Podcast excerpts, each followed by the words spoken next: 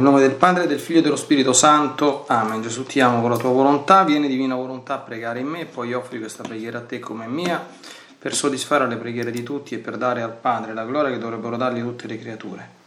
Mia Divina Maria, ti amo nella divina volontà, Regina Immacolata, Celeste Madre mia, vengo sulle tue ginocchia materne per abbandonarmi fra le tue braccia, per chiederti, con sospiri più ardenti, che mi ammetta a vivere nel regno della divina volontà, Mamma Santa, tu che sei la regina di questo regno, Ammettimi a vivere in essa affinché non sia più deserto ma popolato dai figli tuoi. Perciò, sovrana regina, a te mi affido affinché guidi i miei passi.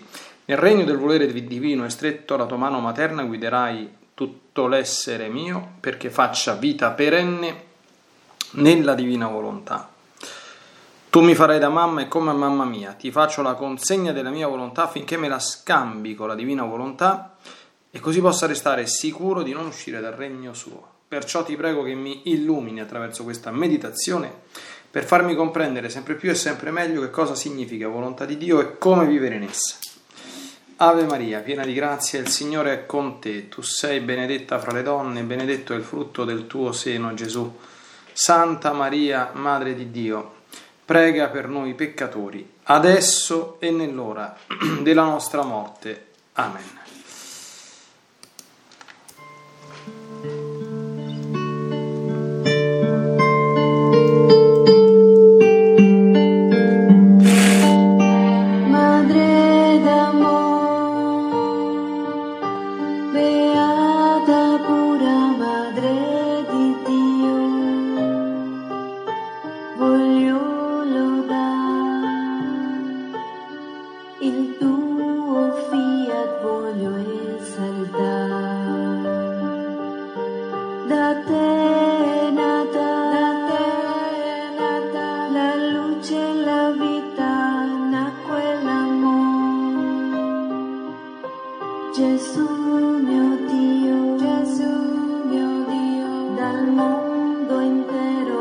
Dal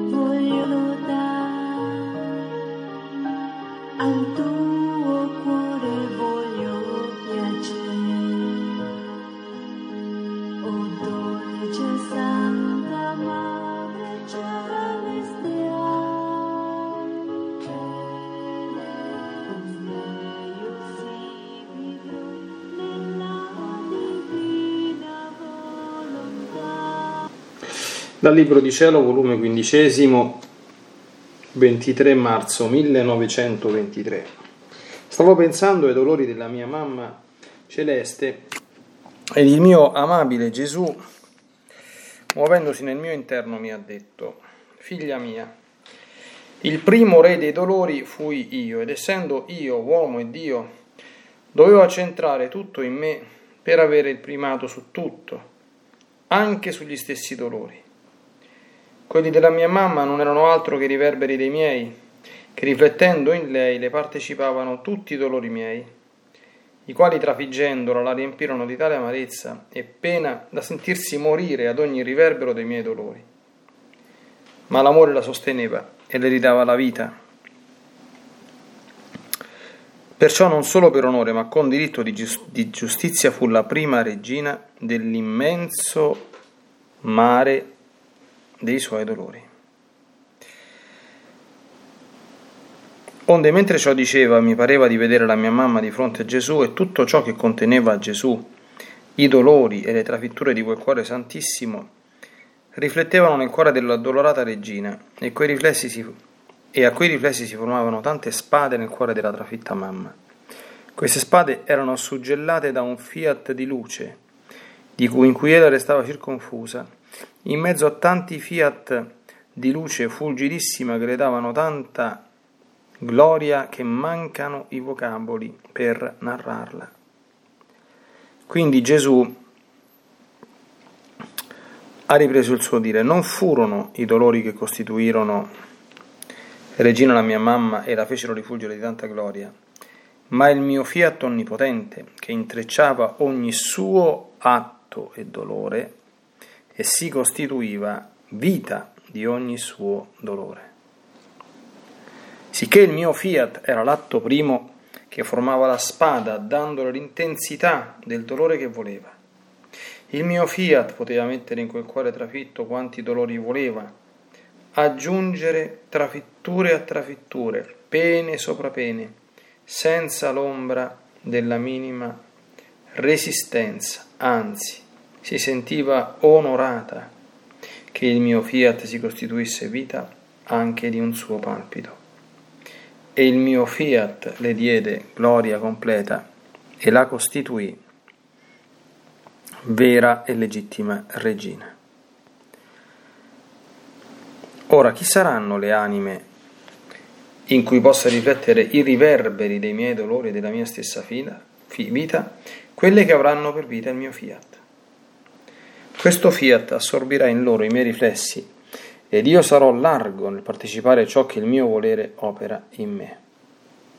Perciò, nella mia volontà, aspetto le anime per dar loro il vero dominio e la gloria completa di ogni atto e pena che possano soffrire.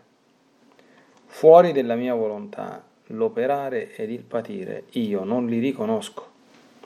Potrei dire, non ho che darti, qual è la volontà che ti ha animato nel fare soffrire ciò? Da quella fatti ricompensare. Molte volte fare il bene, il patire, senza che la mia volontà entri in mezzo, possono essere misere schiavitù che degenerano in passioni, mentre solo il mio volere dà il vero dominio, le vere virtù, la vera gloria da trasmutare l'umano in divino.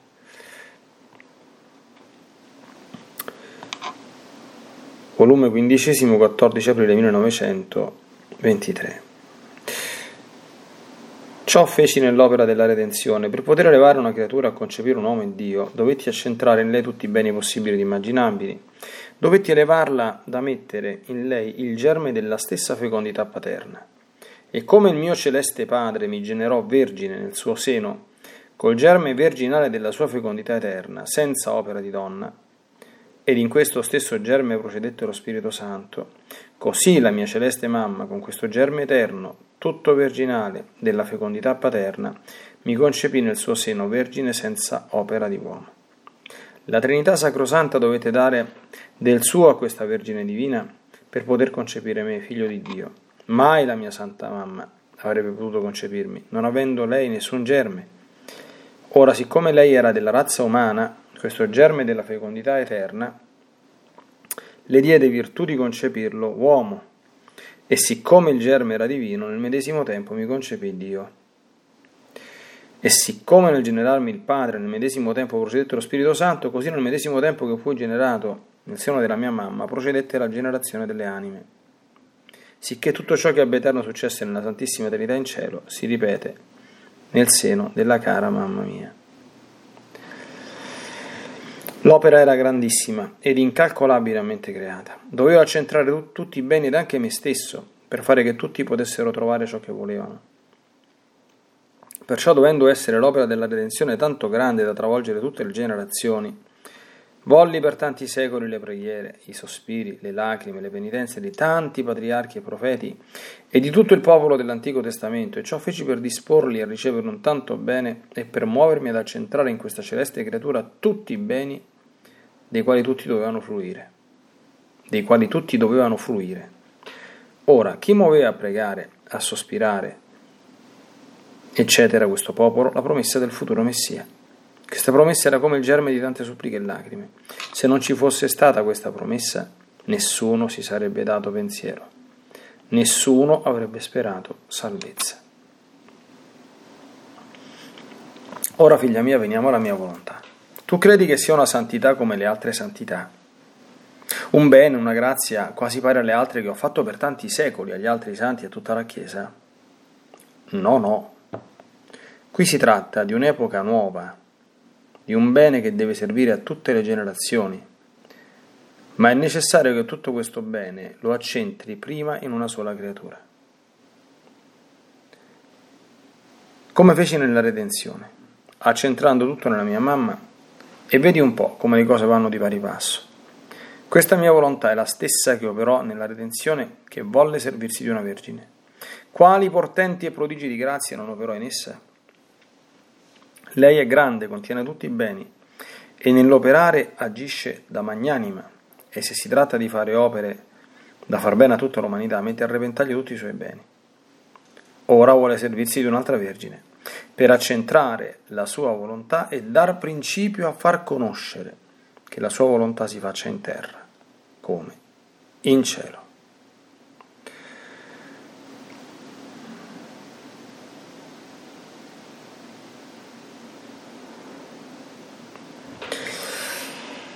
Bene, oggi la Chiesa celebra la memoria dolcissima della Beata Vergine Maria del Monte Carmelo.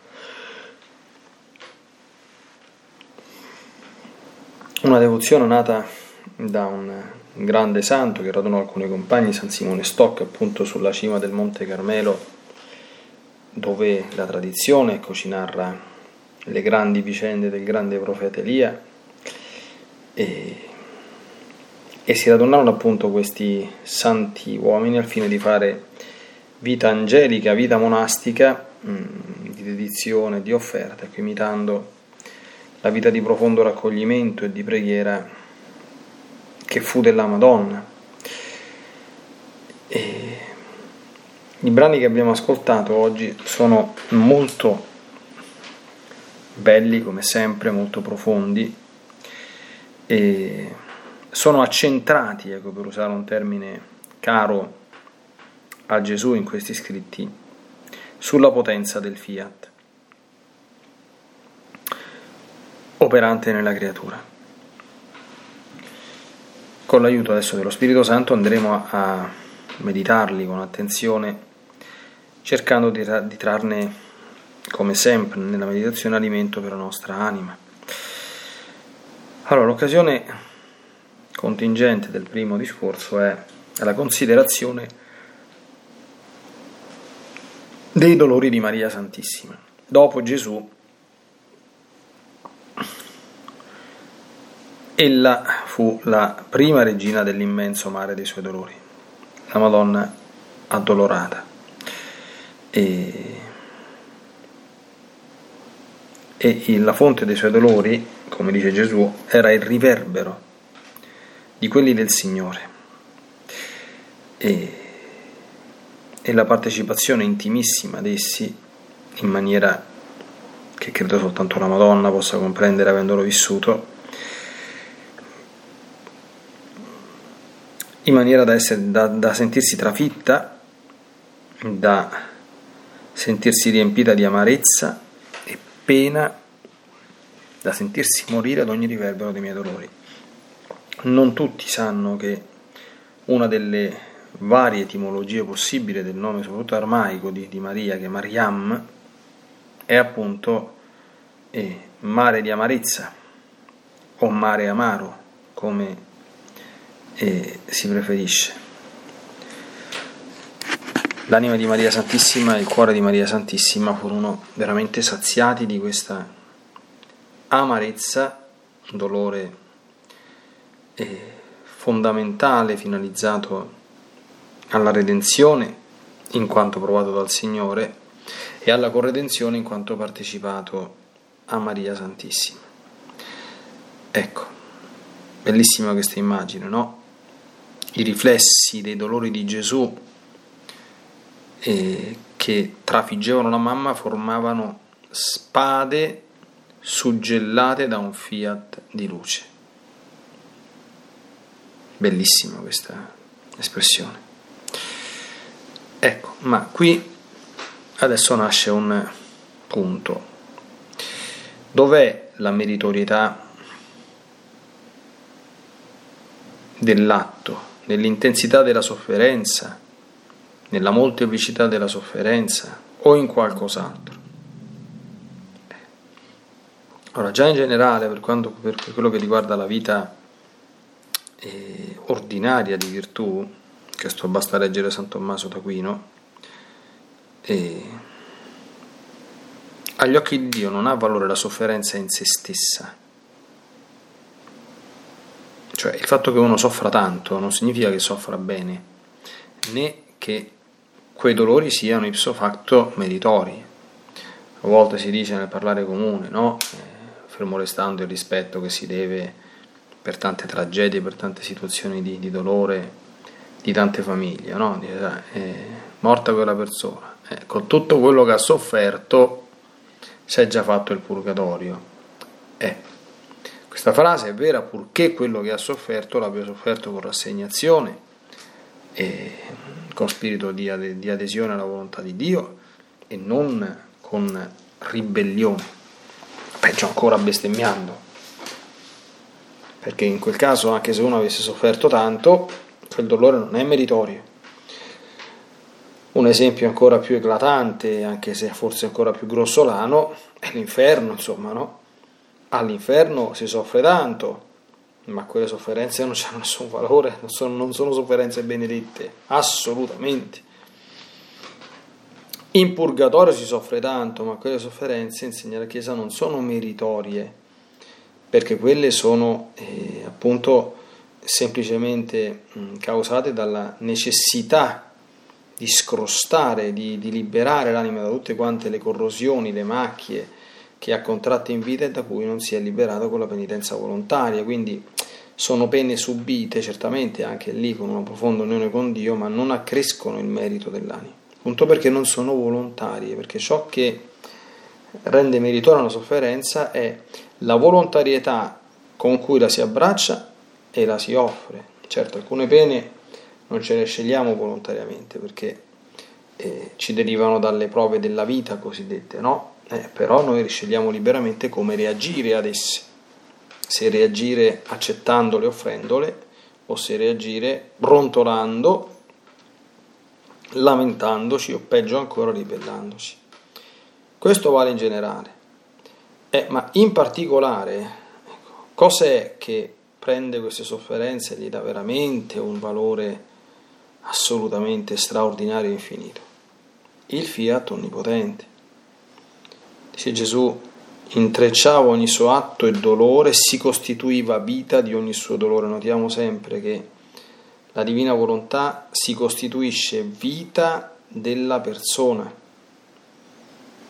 Quindi è cosa, un concetto questo molto ricorrente negli scritti che dobbiamo sempre tenere presente.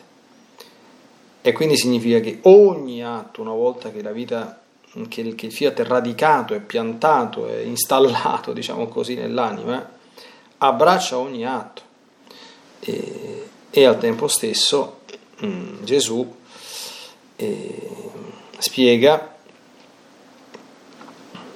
che questo stesso fiat, oltre che a costituirsi come vita di ogni suo dolore, dava l'intensità dei dolori stessi e quell'intensità stessa che voleva. E dentro quel cuore immacolato il Fiat aveva, come dire, carta bianca e limitata, poteva aggiungere tutto quello che voleva senza l'ombra della minima resistenza. E qui dobbiamo fare tutti noi. È certo che specchiarci nella Divina Maria è sempre un'operazione un po' difficile perché lei è perfettissima, eh, noi usciamo fuori come degli sgorbietti, e però mm, prendendo esempio dalla sua perfezione, dobbiamo viaggiare verso quegli orizzonti se vogliamo vivere divinamente e non semplicemente umanamente. E qui senza l'ombra della minima resistenza, anzi si sentiva onorata di tutto quello che, che, che viveva. Ecco, qui dobbiamo fare primo esame di coscienza, ecco, finalizzato che la meditazione a questo serve, eh, quante resistenze noi facciamo ai richiami, ai voleri dell'Altissimo. Quanti? Quante volte diciamo adesso basta, e adesso mi sono stufato, e adesso questo è un altro guaio, e le sofferenze sono troppe, e le tribolazioni sono troppe, mo ci mancava solo questo, no? Noi non ci facciamo caso generalmente a queste cose, perché sono cose che fanno talmente parte della nostra vita, della nostra natura, che le, rep- che le reputiamo normalissime, ma normalissime non sono. E, e occorre rettificare, occorre correggere. Fuori della mia volontà, dice Gesù, l'operare e il patire io non lo riconosco. Impressionante. Cioè, si fa o non si fa una cosa se e in quanto quella cosa è voluta da Dio. Si soffre o non si soffre quella cosa nella volontà di Dio. Chi ti ha detto che quel bene che stai facendo è veramente voluto dal Signore? Molte volte fare il bene, dici sul patire, senza che la mia volontà entri in mezzo, possono essere misere schiavitù addirittura che degenerano in passioni tante volte a noi poveri preti ci raccontano, insomma, no? queste sono cose che geneticamente si possono dire per far comprendere cioè, che significa che molte volte fare il bene può essere misera schiavitù che degenera in passione. Io tante volte ho sentito lamentele di persone che vivono in qualche parrocchia e che per esempio si accorgono che in certi, come dire, servizi ecclesiali, cosa che si nota palesemente, c'è qualcuno ecco, che sgomita, nel senso che vuole farli per forza, che è come se si sentisse gratificato da quel servizio, da quel ministero, a volte anche di cose piccine, piccine, piccine, poi a chi glielo tocca, no? Allora, certamente, svolgere un ministero ecclesiale è un'opera buona, leggere una lettura durante la Santa Messa è un'opera buona, e sistemare i fiori davanti alle statue dei santi è un'opera buona, pulire la chiesa è un'opera buona, eccetera, no? Ecco, ma tu sei sicuro che quella è divina volontà? O perché dietro di noi si muovono tante cose, dietro e dentro di noi, tante dinamiche. Stai agendo per volontà divina o stai cercando un modo per sentirti importante? perché magari non sei mai stato considerato e finalmente c'è l'occasione ecco, di sentirti importante, di sentirti gratificato, di sentirti considerato. Figlioli miei cari, quel bene, secondo ne vale qualcosa agli occhi di Dio. Dice, è questa la volontà che ti ha animato a fare e a soffrire questa cosa? Bene, fatti ricompensare da lei.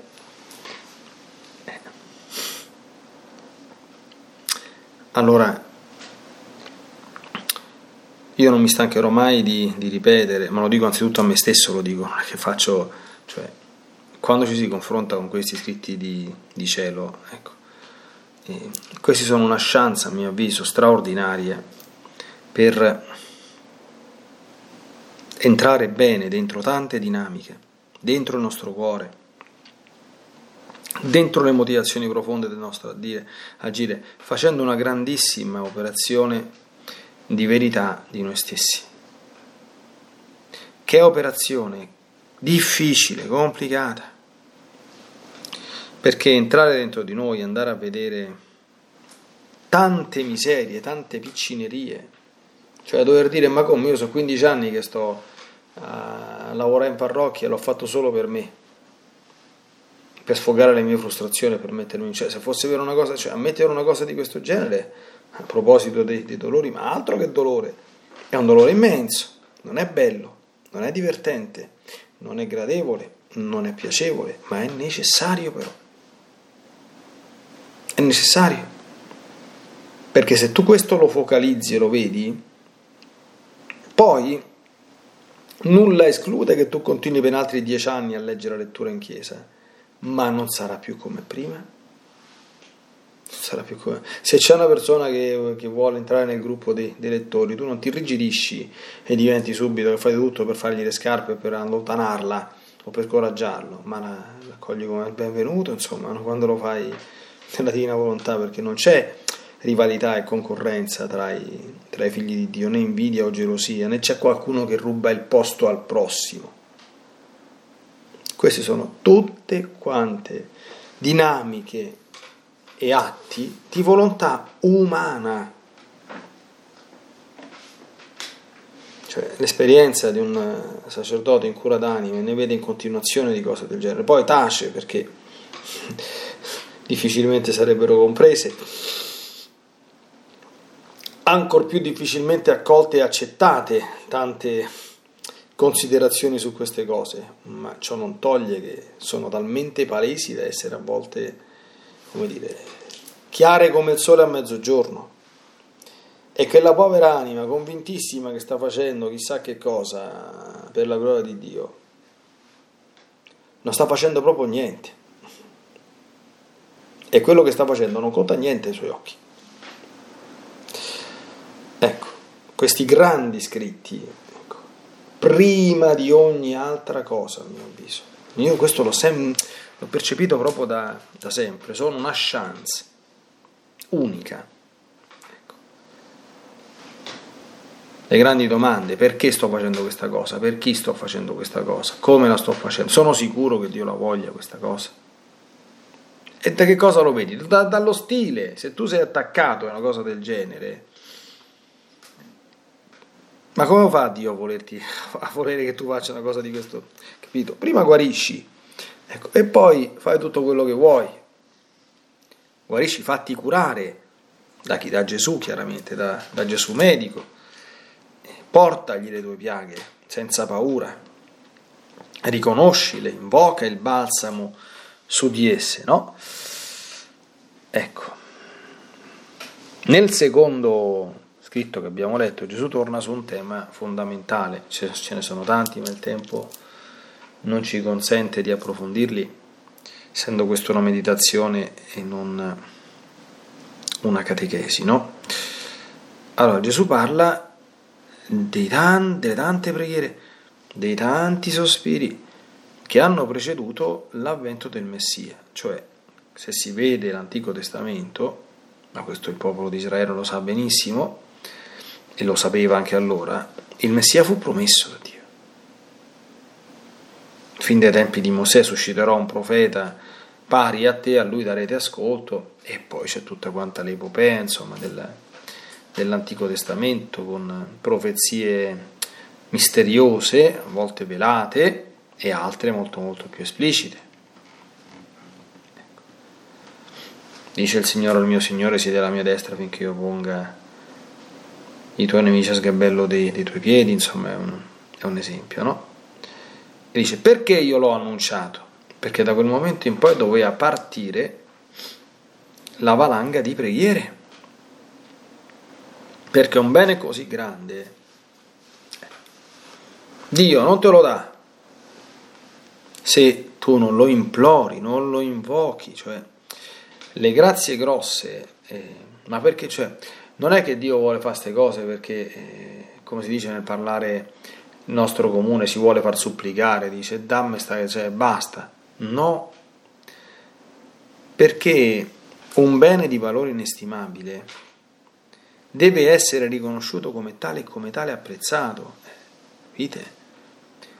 Cioè, tu non puoi mica dare, come so, che te posso dire, un cioè, ci, ci, sono i, racconti, insomma, delle persone insomma, incolte, cioè, eh, tu non puoi mica dare un oggetto di grande valore, che ne so, a una persona che poi magari prende, prende qualcosa, manco sa che lo butta al secchio o ne fa un uso, insomma, eh, balordo, no? come uno desse un calice d'oro ecco, qui, che, che, è adatto alla celebrazione de, della messa, lo dà una persona incolta, quello lo prende, se lo porta a casa, se lo mette a tavola ci mette il vino fracicato che fa e se lo beve, insomma, no? quindi ecco, non si possono fare queste cose. E, e il, processo è, è, il processo è stato questo per l'opera della, della redenzione. annuncio del Messia, preghiere su preghiere su preghiere, completate poi dalla Madonna, realizzazione e invio del Messia in Maria Santissima che è la Maria Santissima è l'esemplificazione personale dell'umanità redenta, perché lei è stata pre-redenta nell'Immacolata Concezione, e poi da Maria al mondo intero. Con la divina volontà succede un qualche cosa di, di, di simile. È stata annunciata, è stata già, come dire, eh, compiuta bene in una creatura, e adesso ci vogliono preghiere su preghiere su preghiere su preghiere su preghiere su preghiere perché questo regno si diffonda e raggiunga più persone possibili. Ecco, perché questa, Gesù spiega, conclude, concludiamo anche noi, non, si, non è una cosa qualunque, non è una grazia come le altre, una spiritualità come le altre o una santità come le altre, D'accordo? senza nessun, senza voler con questo assolutamente eh, minimizzare o disprezzare la vita la testimonianza di martiri e santi, insomma, che sono una schiera gloriosa nella Chiesa. Ma qui si tratta di un'epoca nuova, di un bene che deve servire a tutte le generazioni, è una cosa grossa. E quindi il procedimento è lo stesso, come dire, la logica è la stessa, ma, ma le preghiere e le invocazioni e le suppliche devono essere copiose perché questo bene scenda sulla terra. E questo vale anche per noi, se mi posso permettere. Anche perché la divina volontà venga a regnare in me, in questo me ci si mette, insomma, chiunque ascoltando questa piccola meditazione, insomma, è mosso dal desiderio di vivere nella divina volontà. E questo noi dobbiamo chiederglielo al Signore. Non dobbiamo semplicemente, dobbiamo decidere, conoscere, sforzarci, fare gli atti, tutto quello che vogliamo. Ma dobbiamo soprattutto chiederlo, Fam, dammi il regno del Fiat Supremo, dice un bellissimo canto, fammi entrare nel divino volere, adveniat regnum tuum, adveniat regnum Maria, Maria, anzitutto in me. Ecco. È da pregare, perché è una cosa grossa.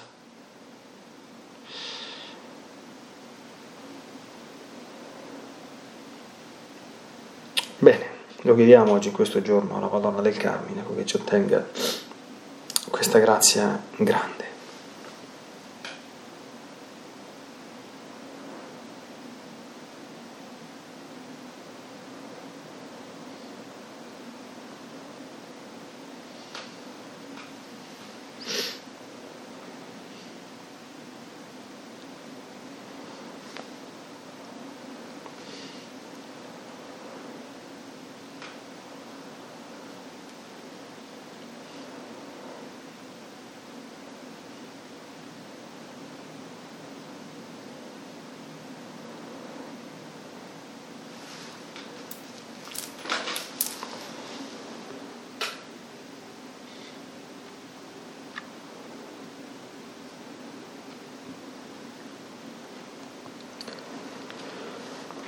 Bene, Santa Vergine Maria, abbiamo visto quanto la tua anima era assolutamente illimitatamente ecco, aperta alle operazioni della divina volontà, senza incontrare mai l'ombra della minima resistenza e, e come essa operava nella tua anima, ecco, costituendosi vita tua. Abbiamo visto anche che occorre pregare assai perché la divina volontà diventi anche vita nostra. Cominciamo in questo giorno facendolo con te, chiedendo questi, questa grande grazia di eh, fare in modo che questa vita sia sempre più perfettamente formata e compiuta in noi. E invochiamo anche con tutti coloro che desiderano, che credono e che comprendono la grandezza di, questa, di questo dono lo invochiamo ecco, sul mondo intero.